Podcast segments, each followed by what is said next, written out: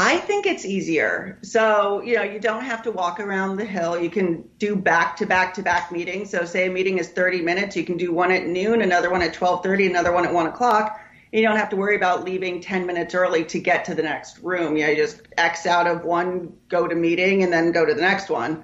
So I think it's a little bit easier. I think that people are a little bit more relaxed. Mm-hmm. Um, you know, especially in the meetings with lawmakers, I think that sometimes there's a little bit of a starstruck effect that can happen with some lawmakers.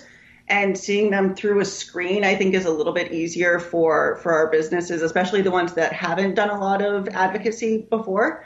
Um, it's just a little bit of a more relaxed environment. Yeah, Plus, especially you when you work. hear that lawmaker's dog bark or like, right. You're like, oh, they're just a person too. yeah. Yeah. And, you know, from our perspective, it's also a lot easier to get businesses mm-hmm. to go to these virtual fly-in days instead of asking them to spend money on plane tickets, uh, hotel rooms, meals, everything that goes into a real fly-in day advocacy event on the Hill. If you're doing it from your house, then we can get a lot more businesses involved because they don't have those baseline expenses.